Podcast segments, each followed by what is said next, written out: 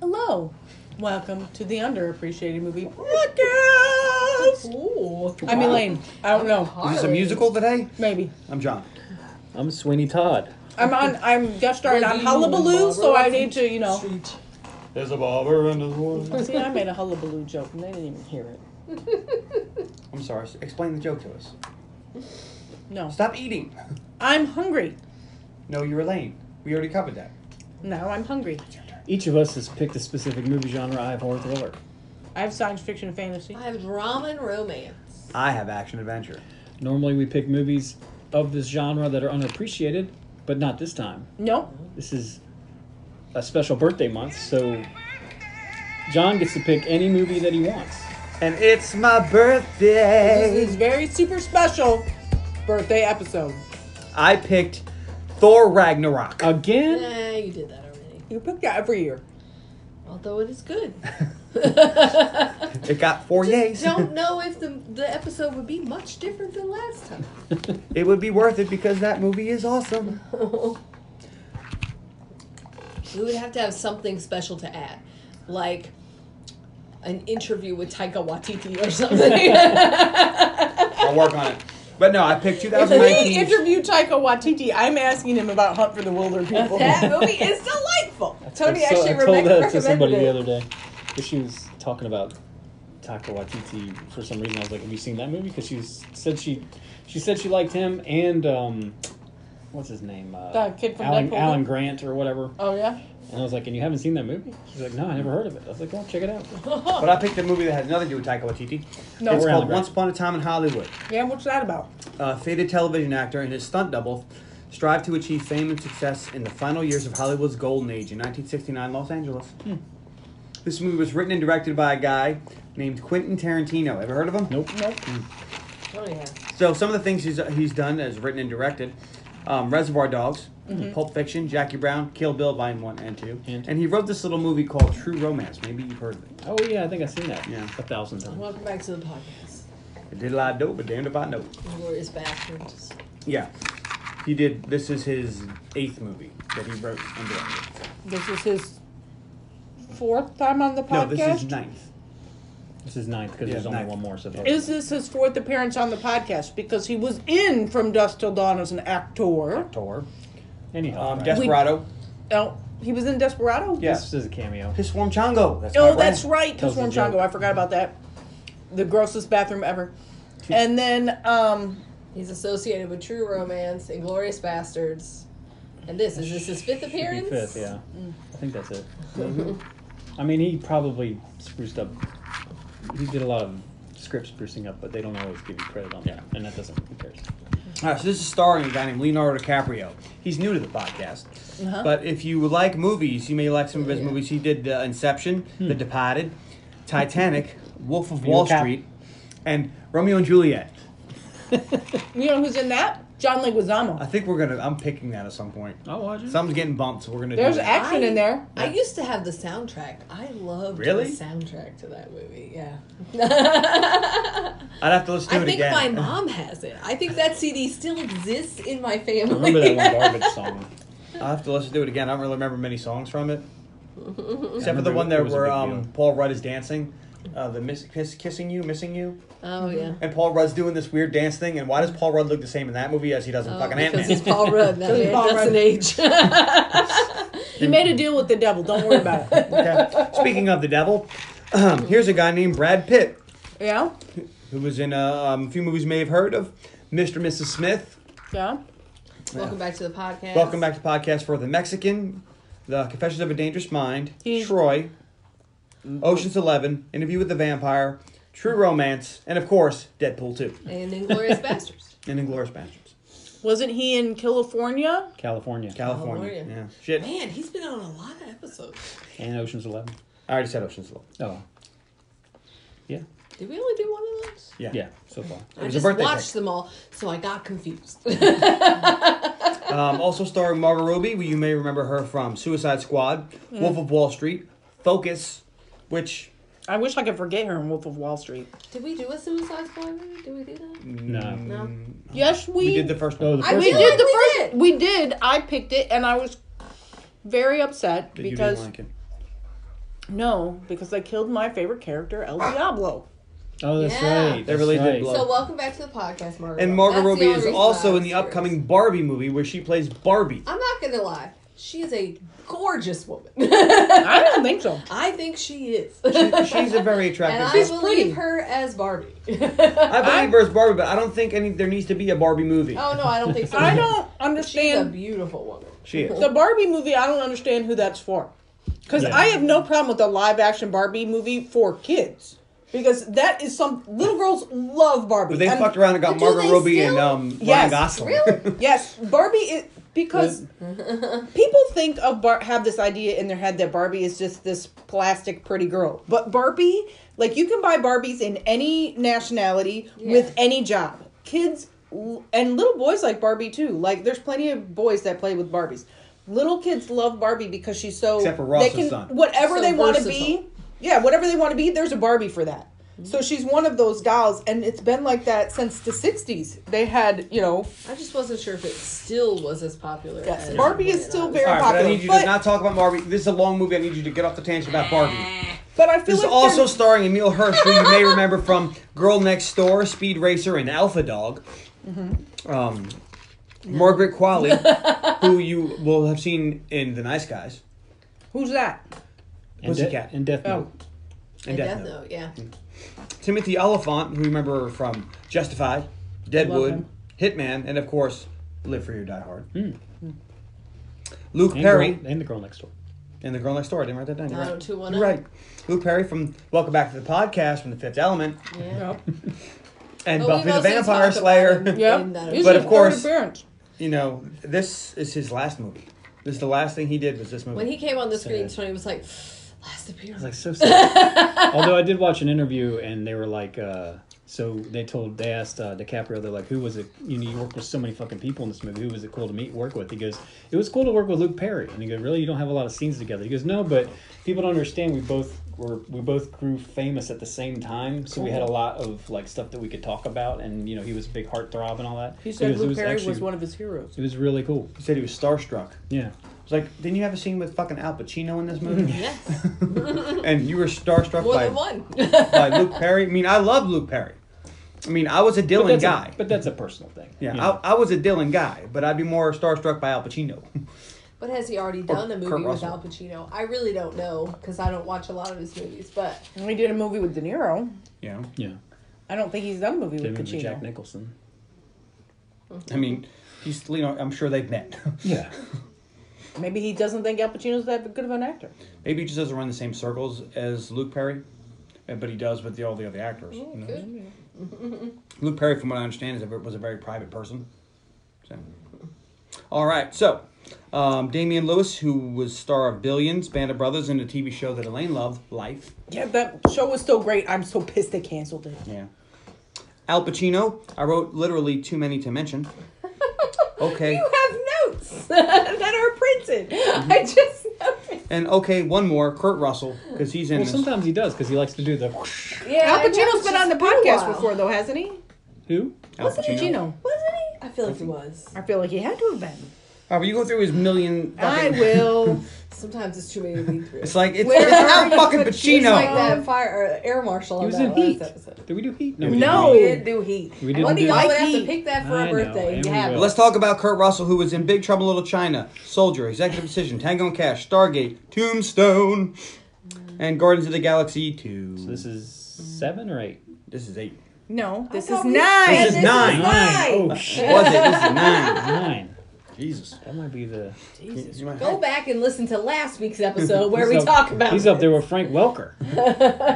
All right, so this movie has an 80. Did we do the Devil's Advocate? No, No. I was thinking that too. this, this movie has an 83 Metacritic score, Rotten Tomato of No, 85. because I haven't done Dick Tracy yet. 85 and why don't you stop saying movies we didn't do? 85 and 70. It had a budget of 90 million. This is Pacino's Domestically, it first appearance. grossed 142.5 million, so it didn't make its money back. But then you go worldwide, 347 million dollar, 374.3 millions. So after worldwide sales in the theater, over doubled the budget, about 97 million dollars of cha-ching money And it was not allowed to be released in China. So because of the Bruce Lee thing. Yeah. people get so Oh. pissed off at this Bruce Lee thing. And so uh, Pa- stupid. Well, in the trivia, it says that he refused to change his movie just so it could be released in China. Yeah. That's good for on him. Which I think he's a piece of trash, but good Bruce for Lee him. Oh. or Quentin Tarantino? Uh, Quentin Both. Tarantino. I don't necessarily have a problem with Bruce Lee. Well, Bruce Lee historically was very mean to people. Like he was nice to some people, but he was a dick to a lot of people. So- As I'm sure most Yeah. actors have stories like Yeah. that. What was it? I think it was John Mulaney. It was like people always ask me about stars that came on Saturday Night Live and which ones were the worst. And it's like, but you gotta understand, these people have been trained to be shitty. they say, "I want a coke." Somebody gives them a coke. And the thing about Bruce Lee is everybody's like, oh, well, he made those five movies. No, he made movies since he was a little kid in China. His IMDb is huge. He was an actor for most of his life. Yeah. It wasn't like this big, you know, ooh, he became famous and he did these five movies. No, he did a shitload of movies. They were just in Chinese. Yeah. And evidently he was a real dick to stuntmen. Mhm. So that's why they brought in Gene LaBelle to put a whooping on him. And it depends how the story goes and what happened. But Yeah. they're both gone now. So, all right. So here's uh, a couple reviews. Here's one called "Flagrant Tarantino Fame Abuse." If a no-name writer come up with such nonsense, the script would have been hit the bin within the first ten pages. The script mocks every theory on a character and plot development. Yet the same gurus who would trash a rookie script for a writer for bringing anything less than perfect are bowing and humble about the great QT. This is not about double standards, but about Hollywood having no standards at all. I don't This guy's a understand what script- his problem This guy's is. a screenwriter. You can tell. No, but I don't understand what his problem with the script is. This is from August of 2019. Gave it one out of ten. Yeah. I don't understand what he's saying about like, what's his problem with the script? yeah, he, He doesn't says get that it. they go. He goes against all the rules of script writing. But I He says there's no arcs. Like, well, this is a real story about real people, more or less. So This is an alternate alternate reality historical it's like retelling, this so is there what wouldn't be an happens with arc. These people, yeah. Yeah. This is like the movie Chef. There's not supposed to be an arc. It's just this is a slice of this dude's life. And I enjoy movies like that where it's like, here's a peek into somebody's life. You might find interesting. I, And a lot of people, well, every mostly everyone I knew that talked about this movie, we- everybody went to see it going, I really want to see this movie, but I really don't want to see this movie because everybody was scared because everybody knew what it was it was Like- about. It's like And uh, they're Mark like- was playing Sharon Tate. Like, oh, that's not gonna end. They're well. like Quentin Tarantino, somebody who's made some of the most violent movies ever, is going to make a movie about one of the most violent things that's ever happened. I don't know about that. I want to see it, but I don't want to see it. But then that's the trick is it's, you know there's a trick at it. But this is coming off our, after Inglorious Bastards, so it was like, well, maybe he'll do something different, like Yeah. he did Inglorious Bastards. yeah, because I know I, I know a few people that said I'm not watching that movie because I don't want to see that. And I'm like, it's a trick. Just watch And it. also, a lot of people didn't know who Sharon Tate was. I mean, I did. well now that's that. Now they that's do. that over But when twenty this- five thing But again. When the when the movie came out, they were like, oh, I don't know who that is. Well, like he's younger from, people. from the Manson family. Oh, I've heard of the Manson family. Well, yeah, this is a story about the Manson family. I mean, true But crime what is happened? a big Like, deal. What do you mean? What fucking happened? Actually, yeah, a lot of people knew who Sharon Tate was because True Crime. And this is not one of the most. There's way more upsetting his murders in the history of the United States than this. This is I don't know. upsetting, but there's way more. I don't know. They chopped up a pregnant woman. That's pretty bad. yeah, And she begged them to stop, and they kept stabbing her. yeah. I saw. So this pretty morning, I was watching a, an interview with the It's lady who not killed like- her, and she recanted five years later, saying, "I didn't actually kill her. I said I did, only you know to protect everybody else. But now I'm clear and I'm drug free." Mm. you. And I'm like, "I want this bitch to die." And I was like, Yeah. "I hope she died in prison." She did. She died in prison. Yeah, But she said she didn't kill Sharon Tate. I don't give a sh- you know. It's like Who cares? But she did say the text did say, "I'm the devil. I'm here to do the devil's business." Well, I'm sure they did a lot of research. It's like, wow, that's an actual line that was said. Like, how do they know that he said that? Like, Yeah. Well, that's how they know because she said that he said it. So I was like, wow, hmm, interesting. No, that ain't it. Rex. Something dumber. Dumber than that. you were on a horsey. this is how we all would like. it. All right. So anyway, here's another review. This is um, I'd like to report a crime. Um, this is from, uh, January 2020. Quentin Tarantino's latest movie, Kidnap Me. It took me back to a time out and out of and out of space. I saw the world through the director's eyes and loved every detail of every feeling he made me feel. The way he plays with time and knitting time jumps in his narratives is just simply unique. We are watching Leonardo DiCaprio playing a guy, playing a guy Reminded me of a dude playing a dude, What do you mean you? playing another dude. I mean, what does any anything even mean? Everything in this movie enchanted me, and it goes on for a while about how much how great it is. But Yeah. and Brad Pitt was born for this role. I'm not sure about that. Maybe seven years in Tibet. But Nobody Maybe, talked maybe about that Floyd movie. from. I was terrified. True romance. I was terrified and amazed at the same time. What'd you think going in, Carl? I thought I've seen parts of this movie over and over and over again. Enough so you could piece it together. But I've never watched the whole thing. And actually, there were Oh. parts of it I've never seen. I was Tony gonna say, is there any tends parts to you didn't watch see? scenes a lot. Like he'll be like, "There's just something that happens in this scene, or there's something about this Well, I scene." can't watch whole movies with you and I need this movie. her around It's because too long. I The know, but I'll, conversation I'll be goes- like, look, I'm, I'm dissecting this movie for a thing I'm working on. Cool. Anyway, we're gonna talk and jump around. That's why I'm putting a movie of, of TV in my office. So, So I'll but watch pieces of he it. will often just watch the opening scene or this one scene Yeah. or this one part. So that I've seen like four or five scenes from this movie at A lot. least ten times, but I have not seen the rest. The five hour cut, the Snyder cut. All right, Elaine, what did you think? I thought. I'll watch it again. Well, Oh, have you've seen to, it but- before? You've seen it I've seen it before. all the way Oh. through. Yes, all the way Wow. through. Oh, I thought you just saw parts of it. No, I've seen the whole thing. I've seen parts of it, but I've also seen the whole thing all the way through. I watched it with him one day. Now, do I have to ask you what you thought of this movie coming in, or are you just I was wanna- like, uh, this movie sucks ass, but maybe I could sit through it one more time. I guess. I mean, you haven't seen it in what, like Week. a, a week? Nah, I was like, this movie movie is a bit of a slog, but this I love I love the movie, so I'll sit through it. But it's definitely a long. was funny, It's a I long. Weren't you turned gonna it- do this for your birthday? I was thinking about it. There's always like five or six movies I'm wa- Yeah. wondering. I about. turned this movie on this morning and I had a fresh cup of coffee and at some point like an hour in, I was like, I need to refill my coffee. And then I put some leftover pizza in the oven because I was Hmm. going to eat. Tony comes in, I was going to make you eggs. I was like, really? I didn't get that impression. He goes, well, you turned the movie on. And then I had to sit and watch it.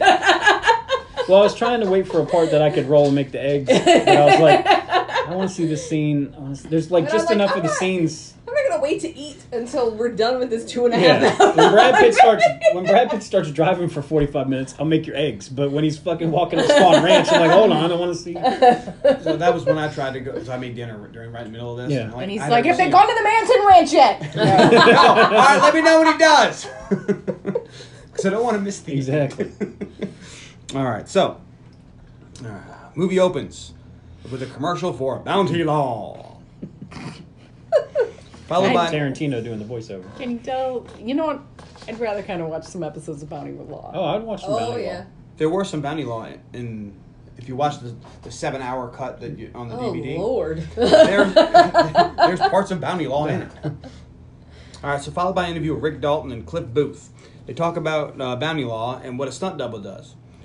Cliff says that his job is to carry Rick's load. All right, so we cut to the intro. Intro. It's like an intro, but later. It's The a true. intro? It's a true intro. It's a true intro. Mm-hmm. Intro. and true. That shows Cliff driving Rick, um, bless you, to work. Bless you. So one thing I noticed as they're as they're Good. doing the credits. so Brad Pitt is on the left and Leonardo DiCaprio is on the right, but the text says Brad Pitt on the right and Leonardo DiCaprio on the left. I said, "Do you think they did it on purpose?" And Tony goes, "I think they had to do it because he has top billing over him, but the way they have to be in the car." It was And like, yeah, I'm sure it's they, cute. they I don't knew think that they, they, would were have doing cared it. if they put them on the actual There- There's a person. contract thing, man. People are weird about that shit. I But I did notice. I'd it like to as think well. Leonardo DiCaprio. I give would a think fuck. so too, but you never know, man. There's the freaking unions are crazy Yeah. about that shit. But I noticed the first time I saw it, I was like, mm, "That's weird," and I now I can talk about it. I also noticed that. So, mm, anyway, I'm glad everybody else noticed. So, Rhoda, I wonder if anybody else noticed. All right, cut to the plane, and, and it has Sharon Tate dancing on a plane. This must have been Soul Plane. All right, cut back to Rick and Cliff, I didn't see and then Snoop back Dogg. to Sharon and her dog, and then back to Rick, and then back to Sharon. It's a cute It dog. does this by for a the few way. minutes while we see the Sharon's coming in town, and Rick and Cliff are doing their thing. Finally, we stop. We see Rick drinking something. It was a well, whiskey sour. Um, and we, Mm-hmm. You get a see date, that February eighth, nineteen fifty-nine. Sharon and Roman are quite famous because the paparazzi are following them. around. Paparazzi. The paparazzi. Those are the fake ones. no, they're the proper Razzies. Oh, they're not the those proper. fake Razzies. We don't listen to that. The proper Razzie. We do. Um, and but nobody's following around Cliff and what's his nuts. Rick. Yeah. Rick. So I cannot remember his name. So now we guess 'cause Because Brad there's Rick and Leo. Dalton, J.K. Hill. Dude, he's got like 17 names. It's like he's Carly. So now Marvin Schwaz comes in and greets the hostess and says he's looking um, for a nice cowboy looking fella. And oh, he's at the bar. And he, Watched comes, the Rick Dalton Film Festival. and he greets Rick and Cliff. And so Rick tells um, Marvin that, oh, this is his stuntman, Cliff. And, you know, he his car's in the shop, so Rick's been driving around. And Marvin says, oh, you're a good friend. So what does Cliff say? I try. I tried. That's his thing. But we know that's a lie. But we get a voiceover from Kurt Russell that says, well, that's all bullshit. Rick got too many DUI tickets, so uh, he got his license suspended. Cliff has to drive him everywhere now. Uh, Marvin and Rick discuss. Um, Which, which Rick's back work. then, it's probably a lot of DUIs because I don't think they give a shit. Every time we watch something about the old days, they're like, "Yeah, we, me and my friends would all get drunk as shit and drive home and stuff." And I was like, "Wow." Even if you listen to your parents tell stories. Yeah. It makes me wonder if he Don't like go to the hit drive-thru somebody with with, a his beer like, car "Hurry up, or did bitch." some major property damage somewhere. Well, in the in the flashback they show, he did hit something with his car, like it was a Mm-hmm. movie theater or something. And you're like, "Damn." Like when Billy Joel ran through that guy's house. Yeah, but he bought that guy's house. Yeah, but when you are famous and you run your car in somebody's house, that's when they give you the DUI. Can't hide that shit under the rug. That's true. But Billy, this was on Long Island, and Billy Joel's like a god there, and he bought that guy's house and had a whole thing. There was a house in Ghent that had a car in it for the longest time. You remember? They crashed Mm-hmm. a car into it, and then I would just see it on the work- way to work every day. I was like, "Are The- they ever going I to clean drove this by car?" somewhere, and it was a it was a store. Car fucking went right in. Wow. And the evidently, the lady thought she was in reverse, went forward, and fucking gunned him, went right through the glass. what's Wow. that really?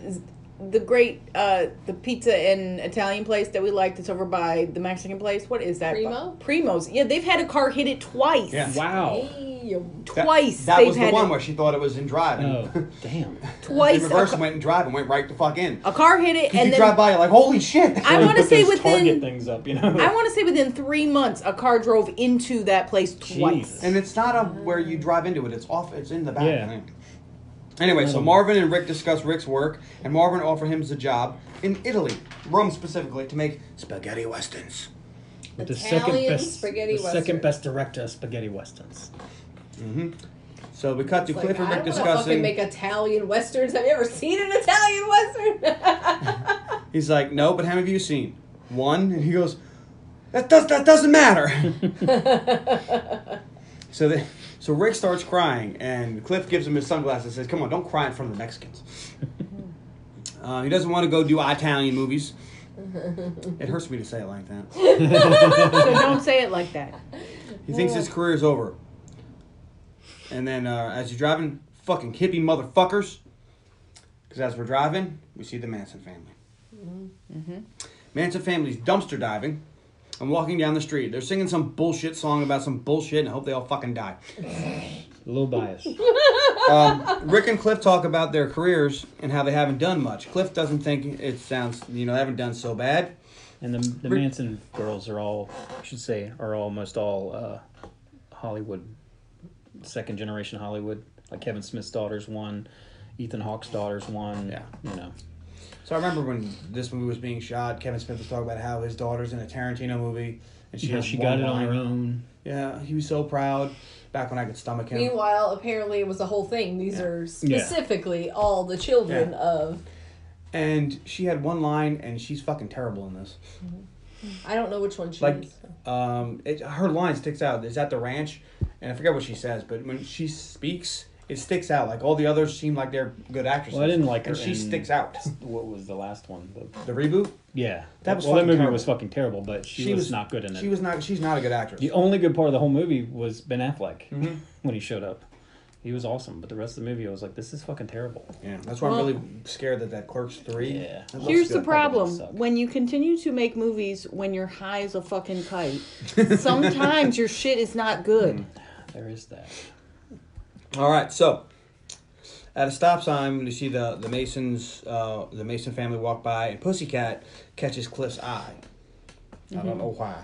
Because she's a young, hot, attractive girl, Oh, and they She's kind of actually make way too skinny, not attractive at all. she's pretty. She has a very pretty face, but you're right. She is Andy McDowell's Too daughter. young. She needs a fucking. Andy hamburger. McDowell's daughter? I wonder if she likes pie. Pie, Maybe. pie, Me, oh my. Welcome back to the I podcast, love- Michael. Anyway, That's she stuck in just- your head forever now? No. Good. I I have- do I have things in periodically place to block sing my that focus. song. The pie's always Whenever great. there's pie, which isn't very often in my life, there, maybe twice a year. There's You pie. need more pie. need Thanksgiving more pie and in your one life. other time. You need more pie in your life. She needs more pie. You know what? You ever had pie? I'm like, God damn it, I had pie. No, you're always happy about it. I had pie. It's not like cake where sometimes there's too much frosting or it's a little dry. we were talking Pie's about our- always good. Our top All right. five desserts, and cake was on nobody's list. I like cake. Sometimes I like cake more than pie. Sometimes I like pie more than cake. Which specifically one do we eat black more? forest cake was on somebody's list, but just that one kind. Cheesecake would be on my list, but just that one kind. All right, so we see Rick drive home, and he lives on Celio Drive, Celio. Not which Chilio. Got in big fights about that at work. Is that a reference I don't understand? yeah, that's where the, the Tate murders happened. Oh, So that's how you know that's where he's setting it up. At this point, everybody knows what it is. But But we also sell Celio wine and we get in arguments about that. Uh, okay. um, so I'm Oh, Rick not has a a, big picture true of crime himself person. in his driveway. I'm not either. So I I, think don't that's actually morbid. know much at all. I mean, I'll watch like what is that show I watch sometimes? Forensic Files. Forensic Files. but I Coming don't like up. listen to true crime podcasts. I'm I- not all into it. I feel like CSI can't, got really popular and then true crime got super popular. And people who are like diehard true crime fans, I feel like are creepy. And There's a lot of women. That's right. I said it. I'm not taking it back. As they Wow, talk, I wow. like it a little, but I like it like you know, like a little thirty minute blurb. I don't want to learn more. I just Unsolved Mysteries. It was a quality show. But not not true crime podcasts that girls listen to 24 hours a day and then go, everyone wants to attack me. No, they don't. nobody wants to attack me. So as they, as uh, Rick and, and Cliff are talking, Roman Polanski and his wife Sharon Tate drive up to their house, and he's like, "I live right next door to fucking Roman Polanski." He said they've owned the house for six months. That's the first time I've seen him. Says, "Holy shit, the most important thing uh, in Hollywood is living in town." And then so and so, I forgot who says, told him that. He thinks he's one pool party away from starring in the next in the new Roman Polanski film. But I'm being shipped off to Italy. I'm being Italian. Italian spaghetti. This cheers Rick up, and Cliff says, "Okay, well, give me back my glasses." And Rick says, "Well, come get him, fucker." And Cliff puts up his fist. He's like, "All right, all right, all right." Because we get the idea that in this dynamic, they know the two, which one of the two of them is going to win that fight. They both know. They ain't fucking I trying to think figure it Cliff out. is going to win every fucking fight. Yeah. Yeah. He's He's covered in scars and he's Cliff is killed a lot of good people. fighter. Let's just put it out He there. doesn't really have anything to lose. Nope. That's a big deal when you're fighting somebody. They have That nothing to is lose. a They're dangerous dangerous. and he once killed his wife, allegedly. And God wait. That's She where they, was- you see what's they're her like, name? oh, if I want to kill my wife, I'll Well, bring it we to saw that international clip. waters. I like, said, yeah, did they'll he still do charge it? with Tony goes, murder. oh yeah. you read the book, he did. That whole thing, well, if you kill someone in international waters, you get away with it. No, you don't. if they could prove it, they'd have charged him. But if it's in the 60s, people disappear on yeah. boats. They didn't Ask have Natalie Wood. DNA and all the And Christopher Walken. crazy evidence that they do now. It was the 60s. Yeah. All right, so Rick and Cliff make It was plans the for 60s. tomorrow. He says 7:15 out the door, out the door tomorrow. All right, and they hug it out, bitch. All right, so Cliff drives home in his 1964 Volkswagen Carmen. Yeah. Carmagia. Yeah. Tony and I were just talking about these cars. I can't remember So why. I looked it up because I was like, wow, that car looks really old. I looked it up, and he drove a 1964. This takes place in 1968. That car is four years old. Why does it look so fucked up? I guess it's the miles on the car. Yeah. He, he does not seem He the does- kind of guy who babies his vehicle. Yeah, he does not drive uh, normally. He drives like and you crazy. watch him drive through Stuntman. this movie. He's just like, zoom, zoom. But, But you notice how he drives his car versus how he drives Rick's car. He Yeah. drives Rick's car a lot nicer. he's still weaving in and out of traffic. Yeah, That but man it's is not the way he's fast. driving this fucking car. Anyway, so uh, Cliff's drive down Sunset, and he lives pretty far away out of the hills of Beverly. He lives by the Van Nuys Drive-In, in a trailer. and with his faithful pit bull, Brandy. What a fine girl. What a good wife she would be. What do they feed that dog? Um, wolf's tooth, dog food, two flavors, Good dog for When he- good food for bad dogs. Mm-hmm. Mm-hmm. Pulled out the second can. I possum thought, or rat. I thought, Possum was the second Does candidate. Well, there's also he eat dog raccoon. food too? Like Riggs eating the dog biscuits to I quit thought smoking. the first can was for the dog and the second can was for him. He feeds that dog a lot. You may There- only feed it once a day. When he held up that can and just turned it over. oh my god. So Cliff Could has not a have theory. been grosser. And then he put two cans, two giant cans, and then he just poured kibble around it. These are full size cans. Also, notice did you notice he made the macaroni and cheese for himself and he did not put any butter or I milk thought in about there. that. That's just, Just I didn't- water I and didn't notice macaroni. that. I did not notice that at all because Yeah. I don't make macaroni. God, that was gross. Could have made a nice bechamel. Put the cheese But he in does there. show that Brandy is a very well trained dog. Yeah, because Brandy, he sat there and Brandy said something, and he's like, "I will throw this shit away. I don't want to do it, but I gets- will if you Did fucking I hear start you up." whine? If you whine, you don't eat. he gets he gets brandy from a uh, dog fighting ring, and it's like super trained and super vicious when it needs to be. Clearly, Was that in the book? didn't work out for fucking Tex. This book a that you're vicious referencing is that a novelization of the movie, or was Well, the movie he wrote based? a novel and it made it kind of made it into a movie. So he said he just finished up the book, and made it nicer, and then put it out as a book. He evidently I didn't worked on really this care story it, for actually. five years. Yeah, trying so- to write a novel, Yeah, I and guess then he- he and wasn't good, so he's like, you know what, I'm just going to turn it into a movie, It'd be a I better think, script. I think he tried to write the movie script, and it just he, he just kept putting in more stuff, so it ended up being a novel. You cannot have a you know Yeah. five hundred page. As we know, making a movie from a novel, you lose a lot of each Oh, shit. page is a yeah, movie. you do. if a good movie, if they say a good shooting script should be about Read 150 Harry pages- Potter and the S- Philosopher's Stone, and then watch Harry Potter and the Philosopher's Stone. That is not the same. the script. Each page is a minute, so if you have 500 pages, Yeah, you, you just too can't do much. it. you can't have it. All right, so he, um, he finishes um, making his macaroni and cheese, and then he goes, and that is the signal to Brandy to go eat. And she, and she does. apparently likes um, rat flavored wolf's tooth. Who doesn't? And Cliff watches TV. Cut back to Rick, who's rehearsing, rehearsing his lines for tomorrow and making some more whiskey sours, which I first thought was margaritas, but no, it's whiskey sours. I did not Could be realize margaritas. I don't know. he was rehearsing lines. I thought he was just going back through his repertoire, like reliving the high moments. Well, he doesn't have any. He doesn't have anybody to play Run lines, lines, off. Yeah. So he just Which he records coulda the other asked Cliff, lines. but he didn't. Yeah. Cliff may not want to, or Uh, he may may be not may terrible be at it. embarrassed by it, or Maybe Cliff Maybe. can't read. I kind of was like, Oh, don't know. I want a whiskey sour. yeah. I don't They're a good think- drink. I don't think I've ever had one. no, we should have had some red apples. No, I'm not No. taking a No, bite. we have red apples on that. Uh, Nobody liked them shitty red apple cigarettes.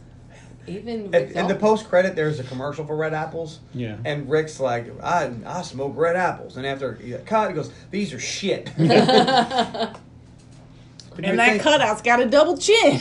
Does anybody fucking pay attention? And he hits it. But even, remember, uh, Thank You for Smoking? Mm-hmm. Where he's like, I didn't even smoke Marlboros. What'd you smoke? Cools. Imagine if you were doing a cigarette commercial and you had a smoke, you'd smoke your brand. I Well, mean, 'cause you probably get nobody's 'em gonna for know. free. When my aunt ran like the advertising stuff for Newport, they would swimming in boxes of Newport, so they all switched to Newport because it was free. Because what are you going to do? Yeah, I'd be selling out back of the Extra truck. disgusting. yeah. Well, Anyway. My so- grandma smoked Virginia Slims. mom smoked that. which was so funny. For, I remember her at one point she had one of those cigarette holder things, which Those was are extra cool. funny because Virginia Slims were so skinny. Yeah. I was a Marlboro Light kind of a guy. I My- only ever smoked weed. I smoked Marlboro Reds, and my Smoked dad crack. for a long time smoked Camel non-filters. Wow. He's still I alive. That's I hardcore. smoked black and milds for a very short time I- because I, couldn't stand the smell of all my friends' cigarettes. So they tell you if you smoke, you're gonna die of cancer. But I know a lot of people that smoked like heavily, and none of them died from cancer.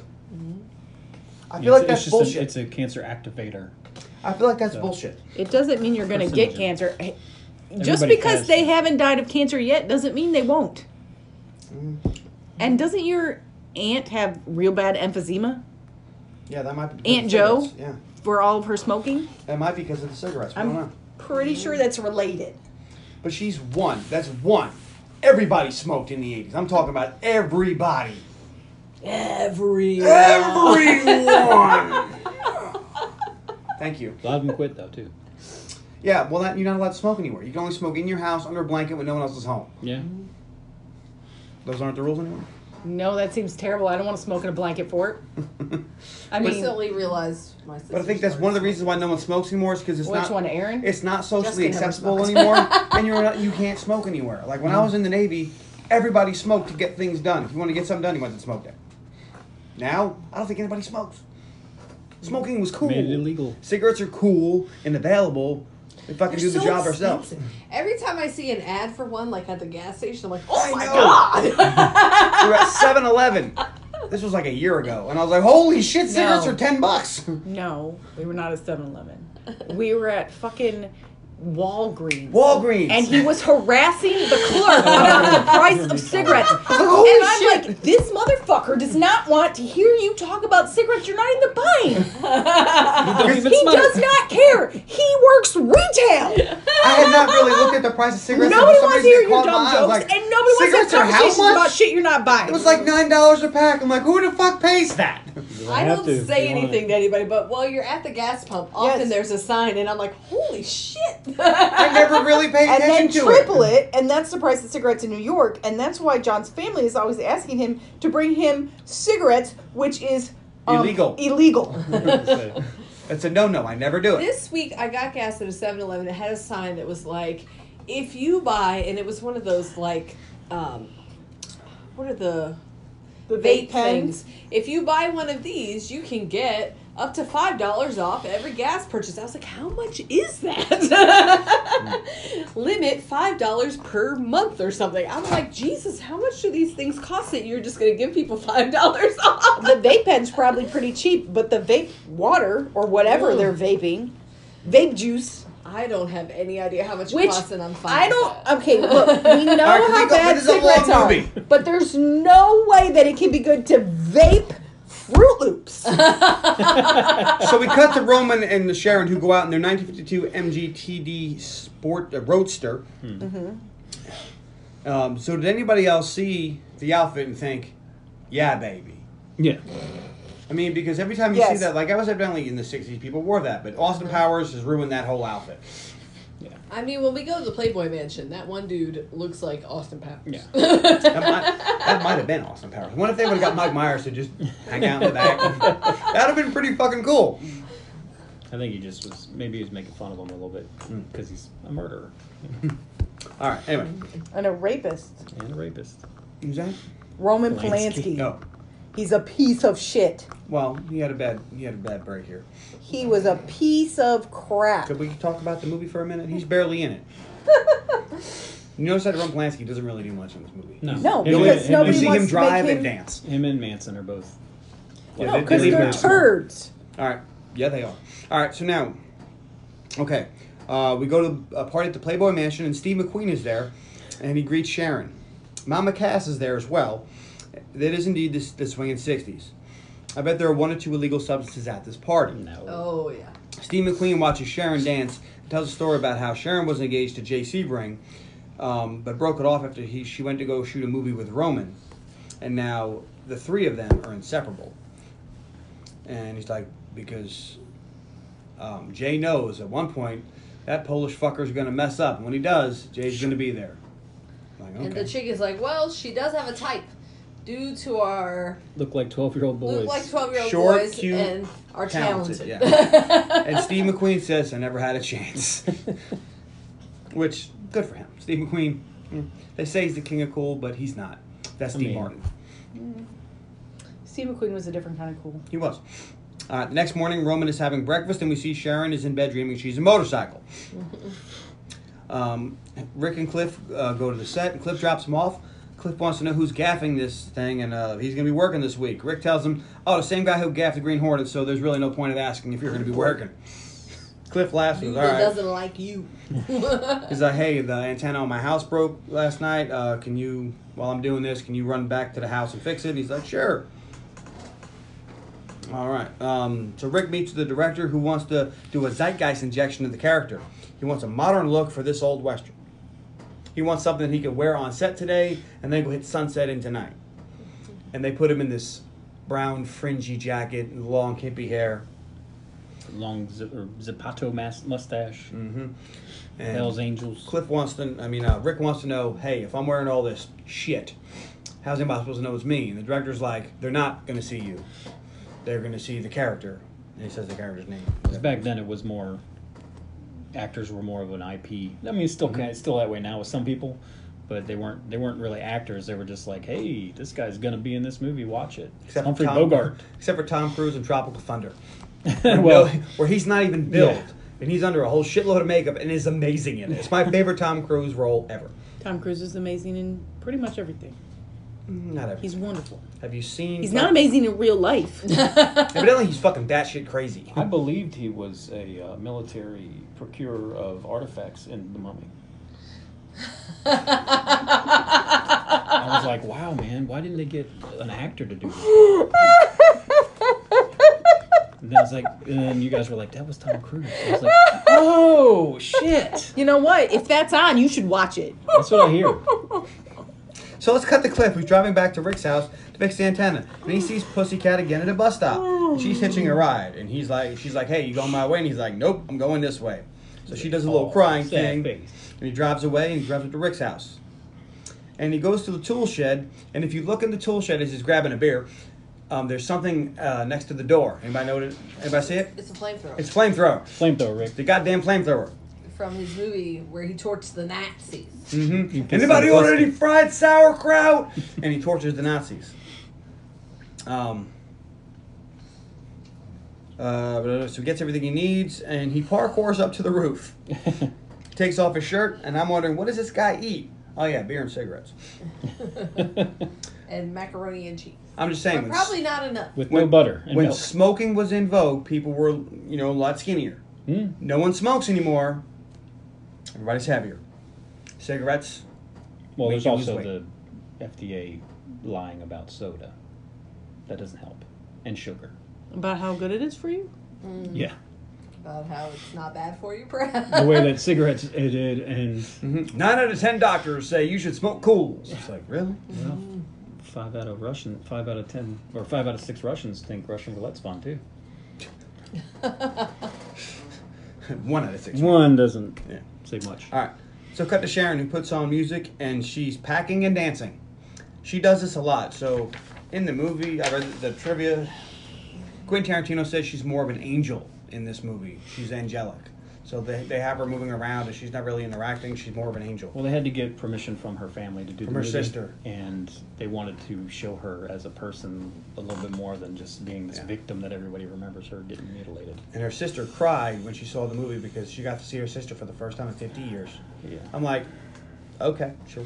That's also why she has the disgusting dirty feet later in the movie because Sharon Tate hated wearing shoes. Is that right? Yes, she took her shoes off at every opportunity, and she would sometimes put rubber bands on her feet to look like she was wearing sandals, so she could be barefoot at restaurants. Really? Yes. That's weird. It's a little gross. But that's why her feet. Not only did she put her feet up on the seat, but that's why they're so filthy because she wanted to be never barefoot heard all the time. It's in the trivia. It's in the trivia. And Quentin Tarantino worked really closely with her sister, so I assume that And that is probably it's true. Quentin Tarantino. So he's gonna show some feet. yeah. feet. So back on the roof, Cliff uh, recalls Rick saying about the Green Hornet gaffing, the guy who did Green Hornet gaffing this uh, show, and we cut back to when he fought Bruce Lee. So he wanted to be a stunt stuntman on a Green Hornet episode that Rick was in. Um, what I don't remember the character's name, but Kurt Russell was the stunt coordinator, and he didn't want Cliff. but- Randy. Randy, thank you. Uh, Randy's yeah, Randy. He didn't want Cliff because uh, his Because wife. his heard- wife doesn't like him because he killed his wife. which Which is fair. Yeah.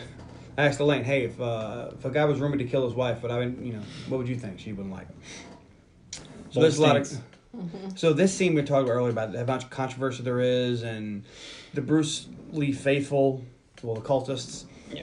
you know, they hate it, and Bruce Lee would never lose, and this, that, and the third. I'm like, Bruce Lee, if he was alive today, would get fucked up by guys in the UFC, and the- and you can't prove otherwise. And there's also people that think it's part of a narrative thing where because if you watch it, there's like 80 people watching them fight, but then at the end when it's Bruce and him fighting, there's no one there.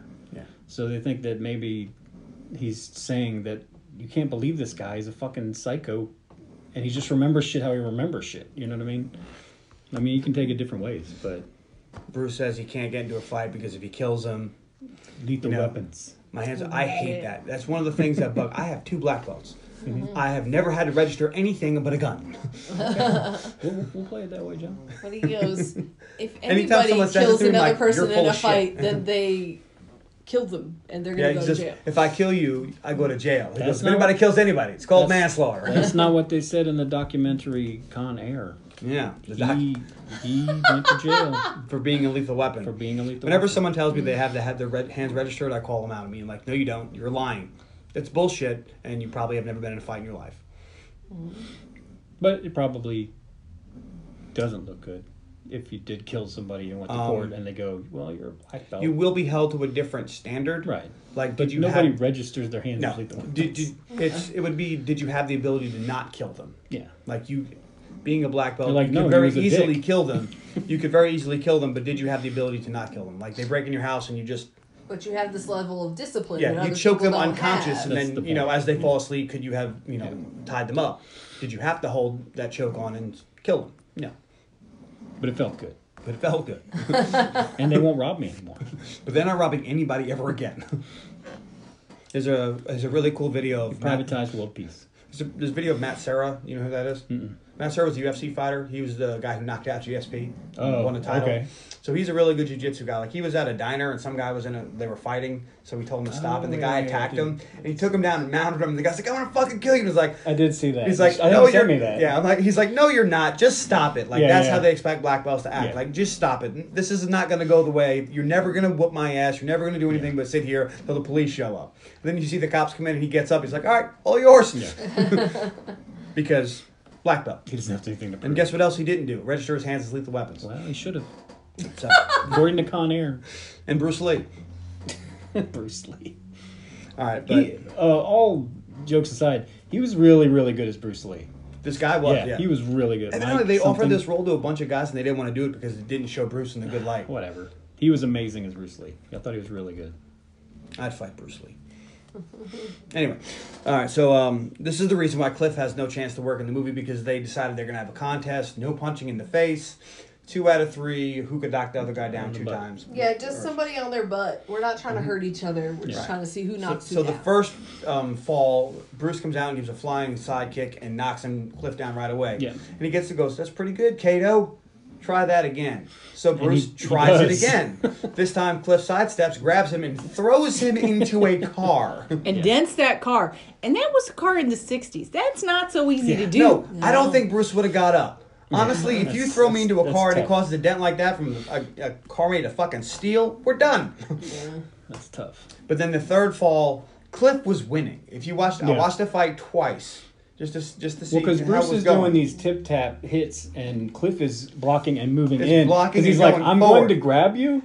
and right right before it gets broken up, he punches Bruce dead in the Yeah. chest and knocks him back. Yeah. And this is when the uh, Randy's wife comes out and goes, "Ho, what are you doing?" yeah. And then Randy comes out and goes, What's going on? And he's like, Cliff's beating the shit out of Bruce. And Bruce is like, Whoa, whoa, whoa. No one's beating the shit out of Bruce. And Cliff is like, And then "Yeah, that dad in the actually." car and say something else. And then she goes, What Whoa. the fuck did you do to my Her car? car. So that actress is actually the stunt woman from Kill Bill. Yeah. She played Uma Thurman. Interesting. Yeah. Evidently, she's a really good friend of Quentin Tarantino's. Mm-hmm. So, anyway, so that's why. So back to the roof. Cliff Gibbs looked like, all right, I can see why I'm not getting to stunt this this series. Maybe- Worth it. Maybe they're right. Um, so we see an ice cream truck stops at the Polanski house, and Charles fucking Manson comes to the door looking for Terry and Dennis Wilson. Yes, the Beach Boys. Um, They no longer live there. they no longer live there, and he's like, "Oh, do you know where?" And Jay meets up with him, and Sharon comes out and is like, "Who is this?" And she's standing in the door, and Charles Manson gives her a weird look because he's an evil fucker. Yeah. But then he leaves. Nothing happens. And it is a little weird to think about. She's in the door where they wrote pig in her blood. Yeah. And then Trent Reznor bought the door because he's a sick. He fucker. bought. I thought they bought the house. I don't know. But the door. He took the door and put it in his recording studio. Oh, okay. I don't I, know. was, what- I remember something. know if he Somebody bought the whole house. Him or Manson. Somebody bought that fucking house and recorded some music in it. Whatever. It's like whatever, guys. Whatever you gotta do. yeah. Head like a hole. Just drink whiskey. It's a lot easier. Anyway, back on set. uh, Rick heads to to set and wait and wait for its time to shoot. It's lunchtime, but he can't eat because he just had the whole makeup done. So he decides to read his book, and he meets um, Trulia, who only wants to go by Marabella when she's on set because it helps her stay in character. She's reading a book about Walt Disney, who's a genius, Once in a lifetime genius. whose dying words were, Kurt Russell. There you go. They chit chat a bit about being an actor, and she says actor. Um, I don't Not use the word actress. actress because it's nonsensical. I think she's got a point. Anyway, um, they talk about what they're reading and blah blah blah blah. Sharon picks up a hitchhiker in her Porsche. Amazing that this was such a thing. No one's picking up anybody in a goddamn Porsche right now Nobody's picking up anybody in anything. Nobody picks Hopefully. up hitchhikers at all. because hitchhikers started killing people. Then all of a sudden, you know, one bad apple spoils it for everybody. Yep. Anyway, um, Sharon goes to um, run some errands and things, and um, she goes into a bookstore. And evidently, the book that she buys is the last thing she gave Roman Polanski. That's like the Ah. last time they saw each other. He, she gave him that book. And the in the bookstore is the um, Maltese Falcon. Falcon. Go ahead, keep going. Okay. Talk about it. Well, in the store is the Maltese Falcon from the movie The Maltese Falcon. Sharon picks up and looks at it, and on set, Leonardo DiCaprio goes, "Is that the Maltese Falcon? Like, what, what are you doing with that?" He goes, it's, "I'm I put it in there for like a joke." He goes, "You know, I have the real one." Yeah. He's like, "What do you mean?" He goes, "I have it in storage." He goes, "You have the Maltese Falcon, the actual one from the movie?" He goes, "Yeah." He's like, "I'll bring it if you want." He's like, "Well, fuck, we already got it set up." He goes, "But Jesus, man, that's cool." That, I was going to mention that. Sorry, I didn't know you did that. no, that's good. I, don't- I appreciate not having you talk the entire time. That's cool. But that is weird that Leonardo DiCaprio was like, "Yeah, I have that at home." like you just Is have it the weird? Maltese When you Falcon. make forty million dollars a year, I guess you could buy some weird shit, you know? if I made that much money, I'd have some weird shit. I guess. Anyway, She apparently was also the stunt double for uh, Kate Blanchett on Ragnarok, Oh, really? welcome back to the podcast. then. according to the IMDb's. Mm. So cool. Rick meets James Stacy, who's the lead for um, Lancer, which is the show they're shooting right now.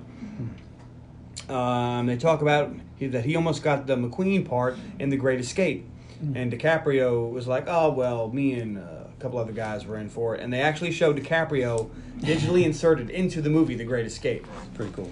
Tarantino's not a huge fan of digital, but there was really no other way to do this. I mean, yeah. Unless you want to reshoot. Yeah, when it was on, Tony was like, "That was pretty good." It. Usually that looks really bad, like Mark Ruffalo in the ho- in the Iron Man suit, but this was like eh, it's not bad for. this was What they actually did. pretty good. And I was like, you know what? I kind of want to see movies now with new actors in different roles just to fucking do it. Like, take somebody out and digitally put somebody else in, re release it. There, they should probably do that for the Flash movie that's coming. out. shit! anyway. Um, so Sharon goes to see herself in The Great Escape. I'm sorry, in The Wrecking Crew. And Have she, you ever seen that?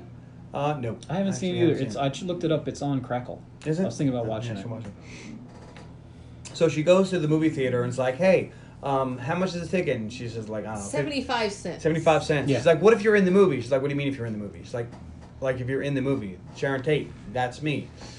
And they're like, And- "Who?" Yeah. And then she's, she has to call the usher. She's like, I'm the clumsy one. yeah, calls the usher. She's like, and she's no, like- that's the girl from the Valley of the Dolls. That's me. and they're like, oh. So she's like, she talks to the usher, and the usher's like, well, hey, do you want to check out the movie? She goes, well, can I? Well, yeah, go ahead, go check it out. And then the cashier is like, hey, can I get your picture? She's like, sure. She's like, oh, can you get by the poster? Because no one knows who you are.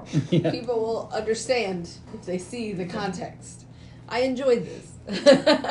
and if, if you were an actor and you were in a movie, would you want to go see it? Like, just randomly? Not the, not the premiere. Would, if you were just on, like, a Wednesday, you'd have shit to reminds do. me, I might if I didn't have anything else to do. I might, but this reminds me. I was watching Graham Norton clips, and uh, and uh, fuck, what's his name? Nick Fury. Sam Jackson. My brain isn't working. Sam Samuel Jackson. Jackson. says any movie he was in on an interview there. He said any movie I'm in is going to make at least a thousand dollars because I'm buying that opening weekend. I'm giving tickets to like the Boys and Girls Club and the Girl Scouts and schools and shit. They can pass out tickets for fun churches. He goes and then I go see it like two weeks later. For some random Friday night, just because I want to see what real people are coming, like not opening weekend people, but regular people. Not movie people. I want to see how they react to this movie, but I want to be kind of incognito. I How does he go incognito? He's don't Sam know. Jackson. I don't He ha- puts on hair. No, I'm sure it's easy because you see that like there's always a thing. If you always recognize somebody famous, and then they list all the times Robert Downey Jr. came in second place in a Robert Downey Jr. contest, Yeah. because people think Like- that looks like him. and I- they have this that's not him. whole It can't list be. of things of people who That's true. who the lookalike was recognized and the actual person was there. Like a friend of mine was at a mall once and saw Alice Cooper. Didn't know it was him until he walked by. yeah. And he was Lord- convinced it Lord wasn't Barton. It's like, really. was that Alice Cooper? And that Couldn't have motherfucker ghosted through us. I was like, son of a bitch. Well, But- he's the Prince of Darkness. This happened to Tarantino, is where this came from. He apparently, when I think I was Reservoir Dogs, might have been True Romance, but I heard him talking on a podcast. He said that, that he took a girl out on a date, and she was like, they were doing something, and he was like, she wanted to go see a movie. He's like, well, there's a movie playing, and he He's went like, to "I the know a movie, movie." theater, and he's like, I'm Tarantino. I want to come and see my movie, and they're like, who? And he's like, "I'm Quentin Tarantino. And they're like, yeah, right. He goes, I made this movie, and they didn't believe him. And he, and he had to show him his ID and stuff. He's like, how many Tarantinos are there? You know, and they're like, All right. So like he said, eventually that they con- he convinced them and they let him in. But he was like, yeah, nobody knew who the fuck he was. I thought it was cute how she was in the theater and kind of just like watching everybody's Yeah. reaction. And like when they laughed at the right parts. I think I would do that too. If I was watching a movie I was in, I'd be like that. Like, how are they looking at it? I'd be Yeah. watching the people watch a movie. I'd sit in the back just so I could see what everybody's reacting to the movie. And I heard Brad Pitt in an interview. Brad Pitt and Norton went and saw Fight Club. I think at Cannes or something, Mm-hmm. like somewhere wherever it showed first. Like they sat in the back and they go, "Dude, fucking watch this!" And they hated the movie and they're like, "Oh shit!" so like they snuck out before anybody saw them. They're like, "Yeah, everybody hated that movie the first time they saw it or wherever it played first. And I don't know. they're I like, saw it "Oh, well." in '99 and thought it was amazing. Oh, I did too, but they wherever they showed it first, I think it was like Cannes or one of those film festivals. Nobody liked it, and people It's were all right. walking out. And they're like, "Oh shit!" I've seen it once. I've seen it I more read than the book that. first. All right, so we cut to Rick on sh- on set of Lancer, and he's having a little trouble with some of his lines. Like he's messing up his lines. These are the lines he was going over. Because he had In too the many, pool. too many goddamn whiskey sours. We'll get to that. So then, we cut, so now he's in his trailer and he's bitching about his performance. And in this, um, Leonardo DiCaprio's having a hard time being Rick Dalton in character. So he was just being Leonardo DiCaprio when he blows a scene. oh, really? That's funny. What are you talking about? Like- I'm done drinking, and then he opened his So flask. like, the whole- and he throws it out the door. and he looks at himself in the mirror and says, "I'm gonna blow your fucking eye- head off if you don't get this scene right." So he's not being Rick Dalton; he's being Leonardo DiCaprio. I'm like, DiCaprio does this? I'm like this Hey. can't be right. Maybe. Like maybe just the way that he acts, like he gets pissed off at himself. Or In the trivia, it also said that he was having trouble playing Rick Dalton because because he's supposed to be mediocre, And he's Leonardo DiCaprio. Mm-hmm. And it was his idea to have him forget his lines to show that he was a mediocre actor, and that was actually an ad lib and not in the script. yeah, when he messed up his lines. So this whole scene here in the trailer wasn't in the script. This is just was Leonardo good, though. DiCaprio's like, I have an idea, and Quentin Tarantino's like, cool. But yeah, I mean, Leonardo he- DiCaprio he's a- doesn't he's have a- these problems he's because really- he's Leonardo DiCaprio. Yeah, he's a big ass actor. If he has an idea, you listen. You know, He's not a mediocre wouldn't actor. hurt you to listen to him. I would have liked to have been there, been the director at- during the. So you have Brad Pitt, Leonardo DiCaprio, and Al Pacino in a scene. How do you direct that? I mean, you just let All it right. go. Go. I actually, just people. I actually listened. No, they're really good actors. They're good at No, their job. they're just people who are good at their job. That doesn't mean like it's difficult to direct. Quentin Tarantino has made all these fucking movies. No, are, my- that's my assuming question that he's is- Mm-hmm. not also good at his job. I mean, My I think question it's a is turd, so now, but if someone wants to do something different, do you tell them no? yes, well. I Well, you, I th- imagine you would say we can try that, but we're also going to try it the way I have envisioned. Do it the way it's written. and then I'll watch them both and see which one resonates best. if they're good actors, then they're going to do it multiple ways. All right, so we're back to the movie theater with Sharon Tate, where she's watching herself in the fight scene, and she's actually doing little fight scenes. Yeah. And it cuts to Uh-huh. her drilling this with Bruce Lee. Was he? A, I don't know if he was actually in the. I'm sure he was consultant coordinator or- I Rich. feel like there's, but Bruce Lee has a couple of scenes like with Jay Sebring doing. Mm-hmm. Yeah, like he's a buddy. Like he coordinator. must have been somebody they knew. All right, so we cut to Cliff driving.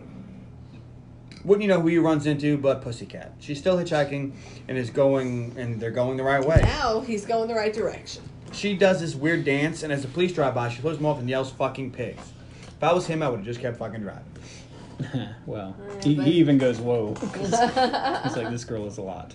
Cliff, He doesn't want to deal with the cops, but he's not antagonizing. Yeah. don't poke the bear. He asked her where she's going, and she tells him And that she's- it's this particular ranch, and Spawn. he Spawn Ranch, and he knows he knows where that is because he used to make westerns. And he's there. like, "You live at That's where Spawn Ranch." She's like, "Yep, you, my, me and my friends, all together." "It's where they used to make bounty law." And he's like, "Well, hell, I'll give you a ride." And then she tries to tell him where to go, and he's like, "Actually, I know where it is."